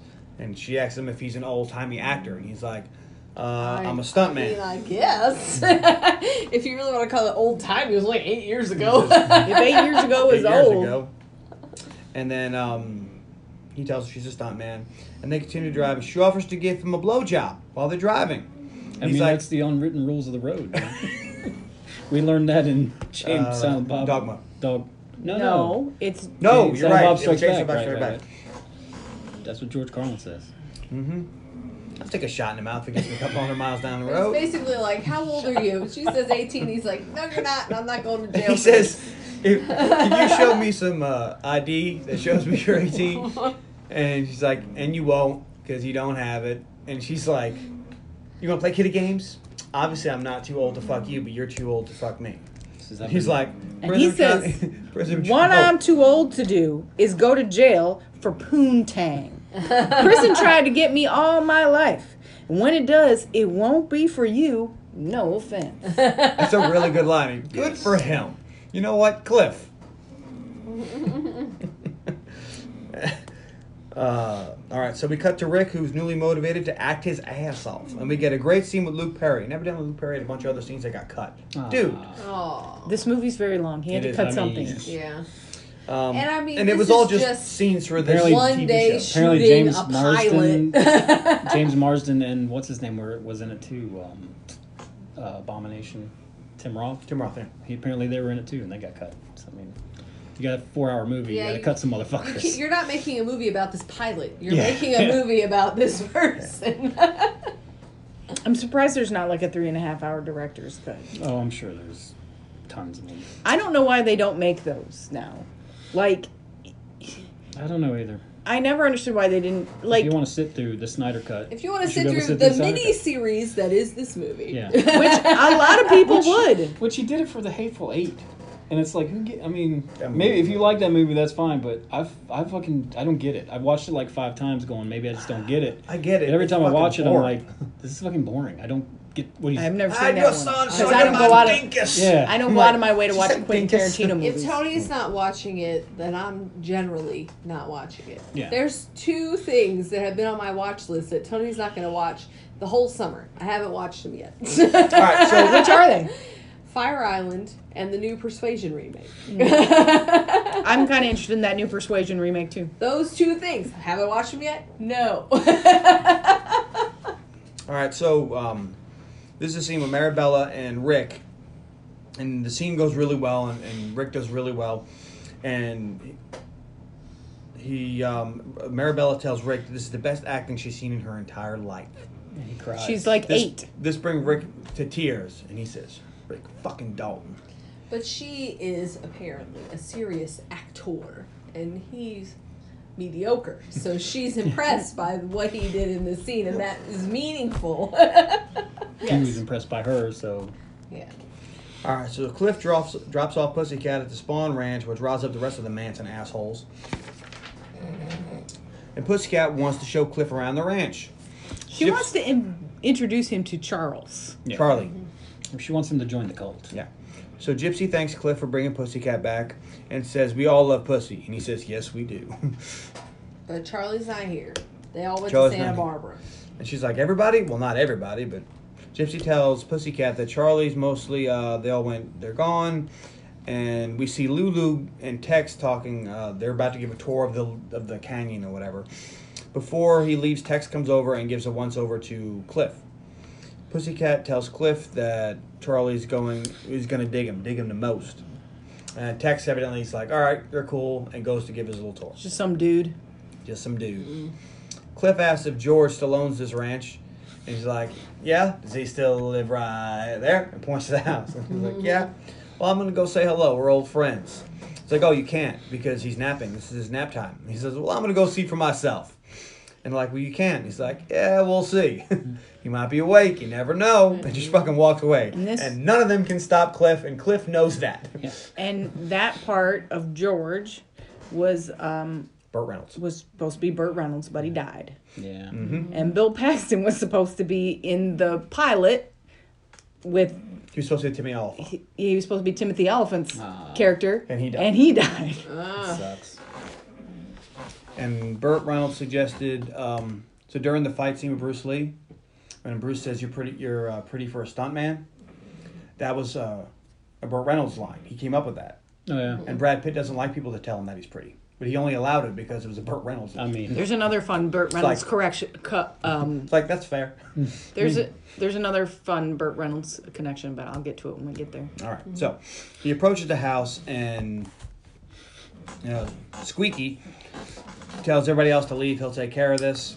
And Cliff asks, "Are you the mama bear?" She tells Cliff, Squeaky is Dakota Fanning. yeah. Yes, that is correct.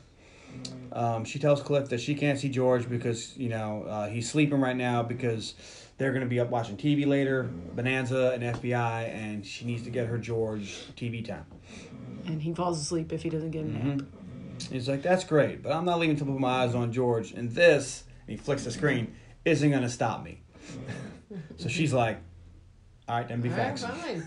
He's probably sleeping because I fucked his brains out earlier. And to hear Dakota Fanning say that is just a little off-putting for me, because to me Dakota Fanning's still like seven. Yeah.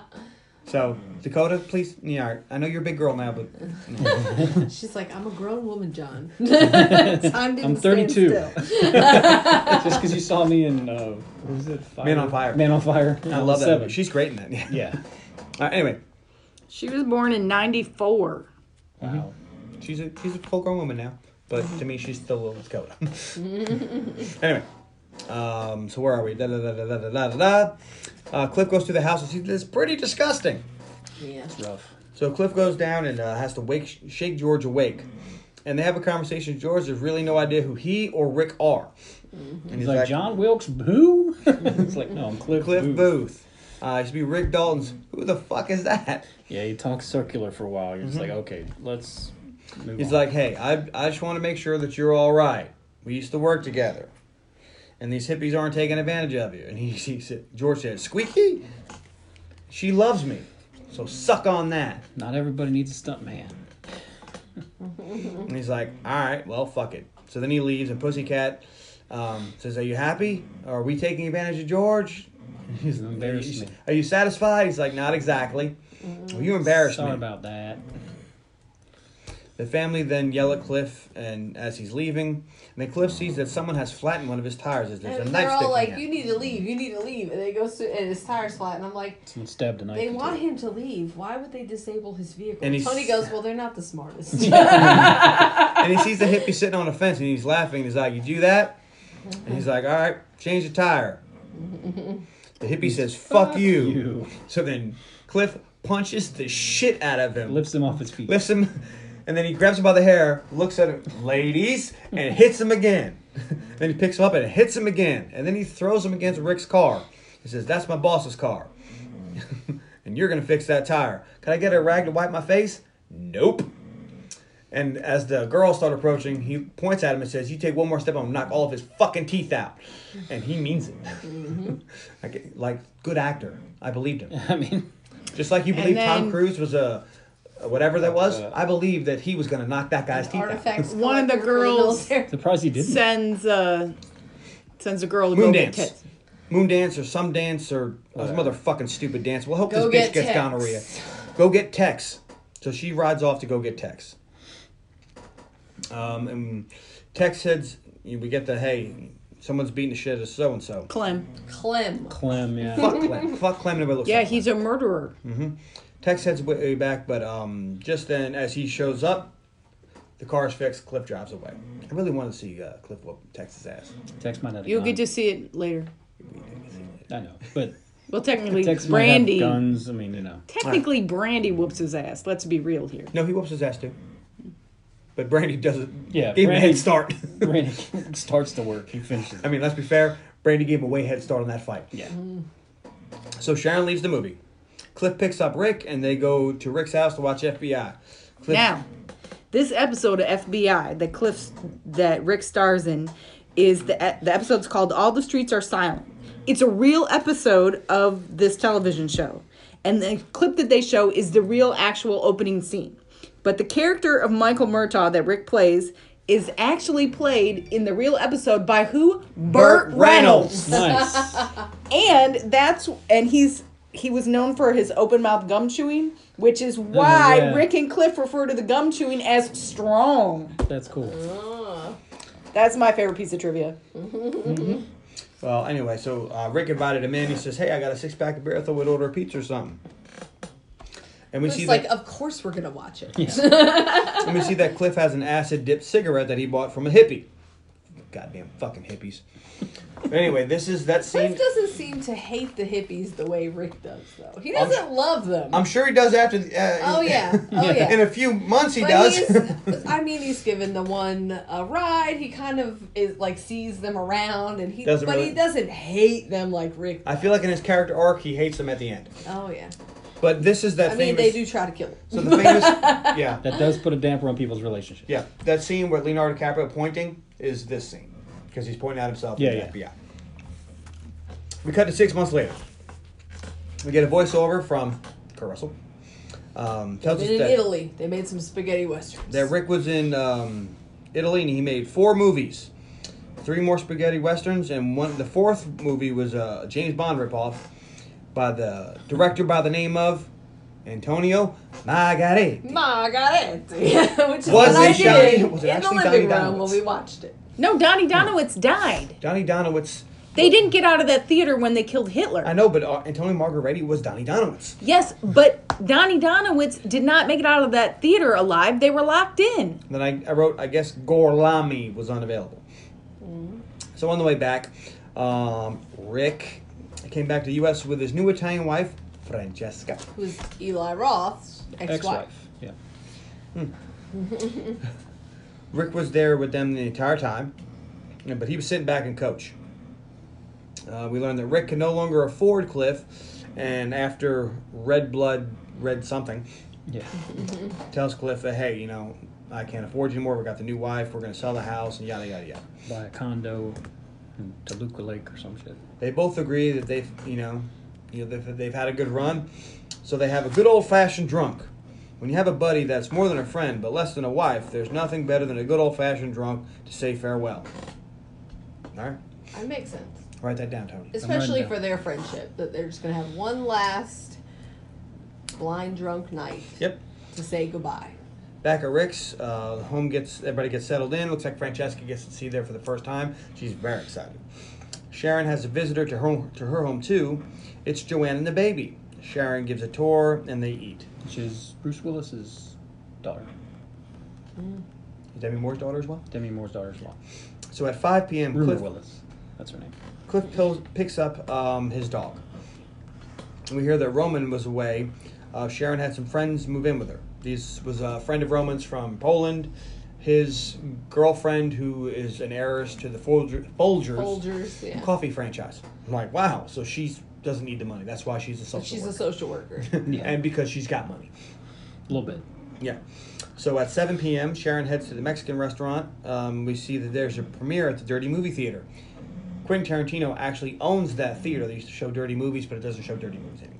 I'm sure it still does. she's like there's premieres of dirty movies And Jay Sebring was like, "Oh yeah, they're great." at 8:32, Rick and Cliff uh, arrive at a different Mexican restaurant, and no one is there to greet them. All right. So Brandy, the dog, stayed behind with Francesca while she slept. Sharon is just having paces Sharon was having a hard time that night and being super pregnant, and it was the hottest night. Oh, I wrote as hot as the devil's taint. hottest night of the year supposedly How's the devil's taint? All right, so uh, Rick and Cliff go get so drunk they have to take a cab home. Sharon went home Is with it her hot as dinner Jane party. Amos's tank Yes. from Beastmaster? At 11:46, Cliff and Rick get back to Rick's house. Brandy was happy to see them both. Around midnight, Rick makes margaritas and Cliff takes uh, Brandy for a walk. and smoked his cigarette dipped in acid. He goes to get a cigarette and he sees the acid cigarette, which he left there because he didn't want to smoke it at his house. He wanted to be somewhere nice when he smoked it. And he's like, Ooh, acid cigarette. Is tonight the night? Tonight's the night. So he goes to smoke it while he walks his dog. And away we go. So Jay's with Sharon, and they're playing a record. Um, Cliff takes his dog for a walk. Just as Rick finishes his margaritas, he hears a bunch of goddamn fucking hippies in front of his house. What he hears Private road. is a car that's got a, Backfiring. a bad muffler. he hears a shitty car And he looks outside on and his goes, fancy street. and he looks outside and goes, "Bunch of goddamn fucking hippies." He does not. He goes out in his tiny short robe. it's a rust bucket. And he yells at him. carries the blender. Yeah, he does. He's drinking out of it, yeah. and he's hitting the car. He's like, "Hey, Dennis Hopper, this opera, get, that metal asshole. off my street." It's like And this is he- a private road. And he's like, "All right, let me back it up. Let me turn it around. Fuck you, back it up out of here." Then he looks at the blonde, the redheaded girl, and goes, "What are you looking at, you ginger fucker? I dirty, can't imagine. dirty fucking hippies." Even if I lived on a dead end street, I could not imagine running out to a car and talking to them like that. I think I would. I think if they were hippies, I'd be go full Rick fucking Dalton. John's a getting private- crankier as he gets older. I'd It's a go, private drive. Yeah. I'd go full Rick Dalton. I'd be like, "Hold on, what are you doing? I'm making margaritas. Why? Goddamn fucking hippies." Get off of my lawn! yes. So In textiles fact, get off of my lawn. So Tex tells the girls, um, they were told to go to Terry's old house, kill everybody in it, make it look witchy. Terry's old house is where Sharon Tate and Roman Polanski live. Right. Suddenly, Not they, where Rick Dalton lives. suddenly they realized that that was that was Rick. That was the guy from Bounty Law, and the redheaded fucker was like, "Are you sure?" That- Well, yeah, and he looked older, but that's definitely him. And Tex is like, "I had a Holy Bounty shit. Law lunchbox." it's my favorite lunchbox. And one of the hippies expands upon an idea she had during one of her trip sessions. She says every TV show that wasn't I Love Lucy had people killing. They taught us how to kill. So dig this. we This should girl's kill nuts. the people who Yeah. taught us to kill. Tex tells the asks the girls if they're ready to kill some piggies. One of the girls, uh, so they you know do their thing. They leave the car down there because they can't bring that mechanical asshole No, back up the it's street. too No. loud. So they go and they walk out. So the other girl drives away with the car. That's So- Ethan Hawke. She doesn't actually want to kill anybody. she says, I forgot my knife. Can I go back to the car and get it? And then uh, Tex is like, Yeah, hands her the keys and she drives away. So what actually happened is that girl stayed in the car and listened to them killing people, and they got in the car and they all left. She later testified against everybody. That's how they found out who did the killing. I thought she also saw them mur- murder someone outside. Yeah, there was a kid uh, in a car out in front of the Tate house, and they watched Tex shoot him. So she heard the murders and then later testified about the murders. And she said that she wanted to drive away, but she was paralyzed by with fear and couldn't. Mm. That's why she didn't die in prison. But that's what actually happened with that girl. So Tex tells them that they will do uh, what they came to do: they'll split up and hitch home. Cliff asks um, back to Cliff, gets back to Rick's and decides that it's feeding time. He has cans of wolf's tooth at Rick's house. Well, it seems like Brandy's been there before. Yeah. And they talk when they're at dinner. They talk about Brand Francesca and Brandy, and how and how he might never get his dog back. Yeah. She's sleeping with Brandy. I mean Francesca. Um, so just as he's like, "All right, Brandy, get on the couch, and don't you give me any shit," and pointing, and he's like, "Whoa." Train has left the station, and he turns the lights on, and this really overloads him. And he's like, "Ah, fuck!" Turns the lights off, and then he's feed. He opens the dog food and licks it, and then he gives the dog some. Uh, I believe it was possum. No, that was rat. That was rat. Sorry. Yep, I lo- I was paying attention because I wanted to see if we would get a different animal, but There's that was raccoon, rat, and possum. Well, th- this That is was good right. food for a mean dog. Yeah. Good food for Mm. Meanwhile, dogs. Rick has his headphones on and he's singing in the pool alone. Um, with his margaritas. mhm. Rick, I mean uh, Cliff, is in the house and he puts on some music, which wakes up Francesca, who s- who yells about putting on loud music in the middle of the night. Uh, Brandy barks, and Cliff yells at her. Just then, the Mansons break into the house. Well, no, because Yes. he bark. Brandy barks and he goes to yell at her, but then he he sees that she's looking at something and he turns his face. He was prepared for this. Mm-hmm. And so Tex and Ginger Fucker break in. And he says, Tex "Can I-" kicks the front door open, and then crazy dig it girl sneaks in through the back. Mhm. Uh, and then Whiteface, I call her in this. White face. Okay. This is the one who later recanted, says she didn't kill Sharon Tate. Mm-hmm. Is the Whiteface girl. Sure. Mm-hmm. She did. it. I love this next part coming up. Mm-hmm. All right, so um, Cliff says, "Are you real?" I'm like, "Real as a donut, motherfucker. Francesca is awoken and Such a um, weird thing to brought say. into the living room. He says, "Is there anybody else in the house?" Mm-hmm. This And is there's someone sleeping in the back. Just then, Cliff recognizes them from Spa Ranch. I know you. I know all of you. I recognize your hair and your white face. And what's the line? And you. And, and you, you were on a horsey. What's your name? I'm the devil, and I'm here to do the devil's work. Now that ain't double it. Dumber than that. that. like Rex. shoot him, Tex! That's it! Just then, he's about to shoot him, and he goes, and Brandy eats Tex's face. And eats. Well, tears It's his, his dick. Well, yeah, she goes for the gun. First, Goes she for the bites gun. his arm, and Takes then the she gun. bites his up his arm. She bites towards his face, and then bites his dick. and watches on. While this is going on, Whiteface yells and rushes Cliff, with a Cliff. knife, who's holding a can of wolf's tooth, who fucking cracks her in the face with it, breaking her face, and she starts yelling. as you would. Yeah. She goes a little crazy. I mean, she was already crazy. Yeah. We saw her in the, The short car. So Francesca is now with uh, the ginger fucker, who says, "Hey," and punches her, and then And then runs like, down how the dare hall. you break into my house? And she's like, I got a knife. She's like, so then Francesca runs away, and then ginger fucker tackles Cliff, who's like, "Whoa," sees that he's been stabbed in the hip with her knife, and is like, "Oh shit." Interesting. So then I'm just gonna bash your head. No, to the no, he phone. gives her a tour of the house. he shows her where the phone is, where there's a picture of Rick, where the wall is, where the mantle. mantle is. I was like, she's dead. I know this was overboard. Not This dead- is my problem Not with dead enough. This is my problem with Quentin Tarantino films. But when This you was- think about what these, it doesn't matter. It does to me. it okay but this is my problem with tarantino films it's too much you didn't need this level of violence even these terrible people who did terrible things i don't need to see someone's face smashed in until it's goo ever Well, before he passes out, he walks over to Tex and curb stomps that fucker, yes Yeah. and then he passes out because acid, pain, I mean, And Whatever. the crazy screaming chick has run outside. And well, Well, she, she picked gets up the, the gun, gun. and and is And she cracks off has no idea- around. she cracks up around, then And then falls through. brandy runs down the hallway and gets in the bedroom with She scratches on francesca the door. Francesca opens the door, looks out, and then shuts the door. So now, um, Whiteface, Whiteface. who's now Redface, smashes through the back smashes door. through the back door, gets and Rick is like, glass "Holy on- and fuck!" falls in the glass in her pool face. And Rick is first looking at her like, "Holy shit, who is this?" Then she starts cracking off rounds, and he's like, "F this, I'm mobile." Goes to the tool shed and grabs that dragon. Yeah. she falls in the pool she's still cracking off arms So she's trying to kill people, and he says, "Did anybody order any fried sauerkraut?" and then, I guess the what do they say in uh, the crow? Fire it up! Fire, it up!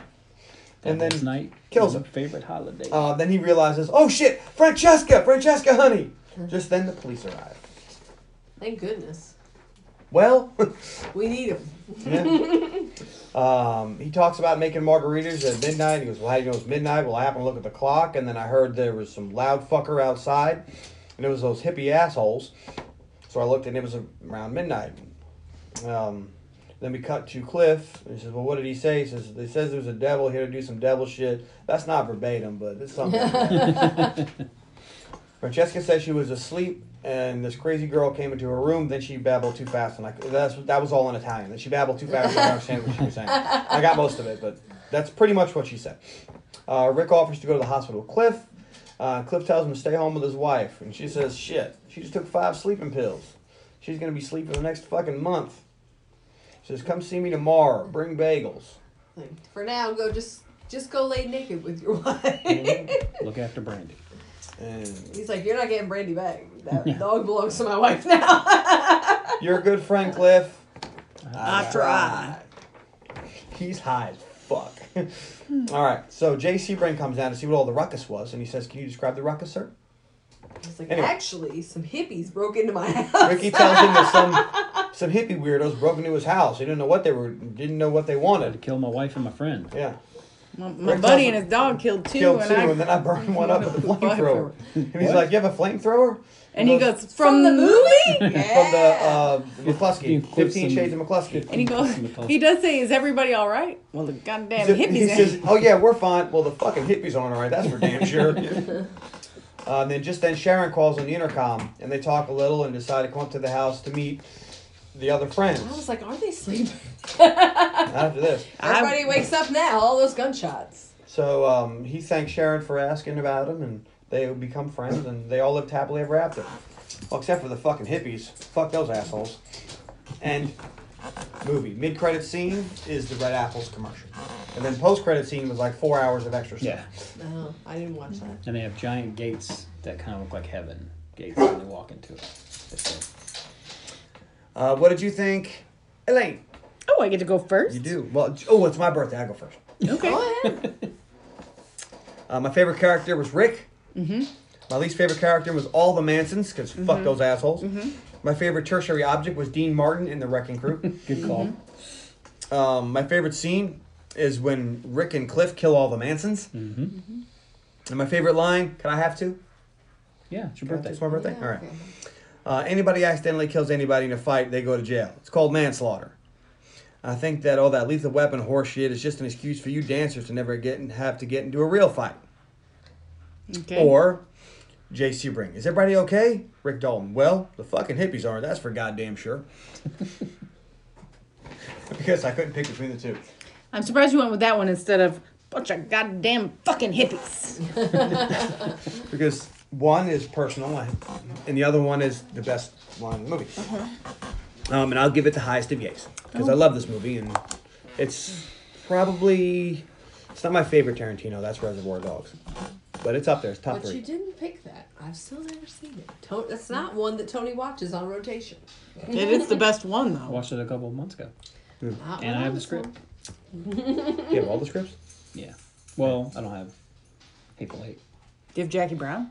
No, I don't have Jackie Brown either, and I haven't seen Jackie Brown You haven't seen In a that. long time? since since the movie. I watched it once in the theater and once at home. I need to watch that again. We have It's it just somewhere. It's just not on anything. I don't think. We have it somewhere. You can take it with you. All right, go We'll ahead. get it back in six months. Maybe maybe nine months. As soon as you find your own copy. Hey, Um, you gotta finish watching Reba. My favorite character is Cliff. My least favorite character is the goddamn dirty hippies. Think the Mansons. My favorite scene is uh, the flashback to the fight between Cliff and Bruce Lee because I just think it's funny. My favorite tertiary object is Luke Perry's safari hat from Lancer. I also would have accepted Luke Perry. And my favorite line is What I'm too old to do is go to jail for poontang. I do actually have two favorite lines, but that's the one, that's my most. This one you going with? Not goddamn fucking hippies. No. Um but I this is a good movie. I don't really want to watch it all the time and I do find parts of the middle quite boring. I feel like they should have like I only needed one scene of Sharon watching her own movie, not six cuts of it.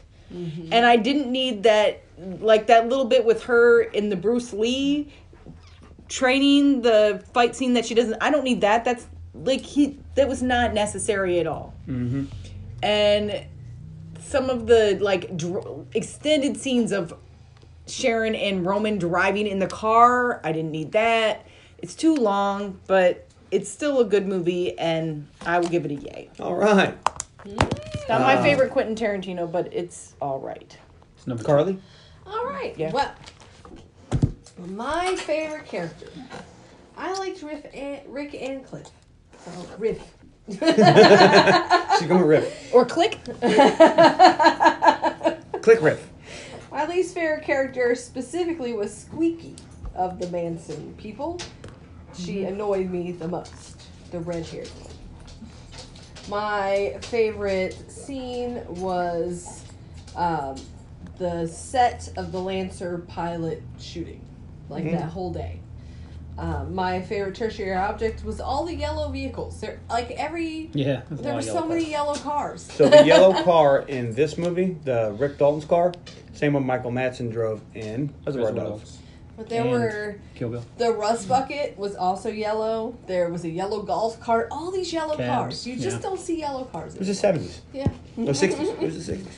And my favorite line was when he was in the trailer by himself talking about how he was going to stop drinking. It was not in the lines, and I didn't go back and watch it to get it all right, but he was bitching to himself about how he kept drinking and he wasn't going to drink anymore. Eight goddamn whiskey sours. Couldn't have three instead of eight. Ugh, so, You're goddamn drunk. and I'll give it a yay. It was a good movie. I think that if I were to watch it again, it would be in parts the way that Tony watches it. I don't know about sitting through the whole thing again because it is very long. All right. and If I ever had a guaranteed yay, Tony. Uh, let's see. Favorite character is Cliff. Least favorite character is the Mansons. Shocker. Favorite line is "I'm as real as a donut, motherfucker." You say that. I did. Such a weird line to It say is. to him, though. It's not like he's a big fat Well, dude. it's, well, it's also, but it's also funny because then they both break out laughing and they just keep laughing and staring at each other and laughing, and they're like, it's okay. Uh, my favorite scene though, was the first time when Cliff goes to Spawn Ranch because the first time I watched the movie, I was on the edge of my seat because I was like, "Holy shit, are they gonna fucking?" Because it's a Tarantino movie, he kills everybody.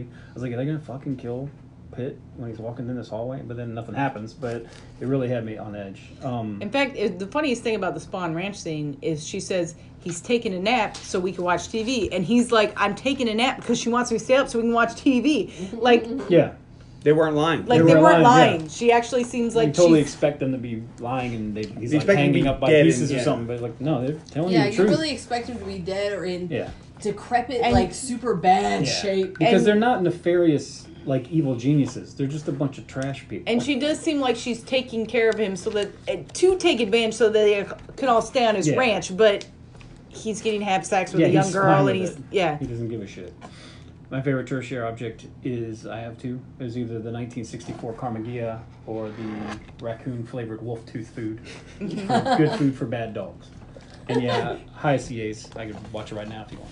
I had a backup line and a backup tertiary object. Oh, okay. Well, I think you just want to get those out. My backup line is when you come to the end of the line with a buddy who is more than a buddy but less than a wife, getting drunk is the only way to say farewell. It's a good one. And my backup tertiary object is the blender of margaritas. Because while he's yelling at the dirty hippies, he takes a sip out of it. he does. It cracks me up. All right. Well, please find us on Facebook.com slash The Underappreciated Movie Podcast song? or email a movie podcast at gmail.com. We would love to hear from you. And uh, tune in next week. On the podcast. For Tony's pick. For John's birthday. I am going with 1991's Point Break. Wrong. Two hours and two minutes. Utah. Is this the song from Give me Hubble two. Hubbabaloo? Yes. 58% on Metacritic. All right. Green door. We've had some long movies lately, just a string of over two hour movies. I don't It's think not this is a long stopping. episode, though. No, I think we got through it pretty quick. I left a lot out Yeah. because you have to. Yeah. It's and a then there's a three-hour lot movie. of, like you said, there's a lot of Roman driving and pit driving and stuff that. Point Break is going to see the return of Gary Busey and Lori Petty to the podcast. Have we had uh, Swayze on before? I don't think so, no. I'm crazy for Mm. Swayze. He didn't really do any We watched Ghost the other day and they say it held up for me. And I was like, oh man, that's Swayze. Probably could. We did that in an hour and 30 minutes. Nice. I thought for sure this was going to be an over two hour episode. Way to go, team. Good job. we pulled together, we got her done. We even had a few tangents, not a lot. We had a couple. Had a, had a cut a lot. Like, oh, by the way, George is white.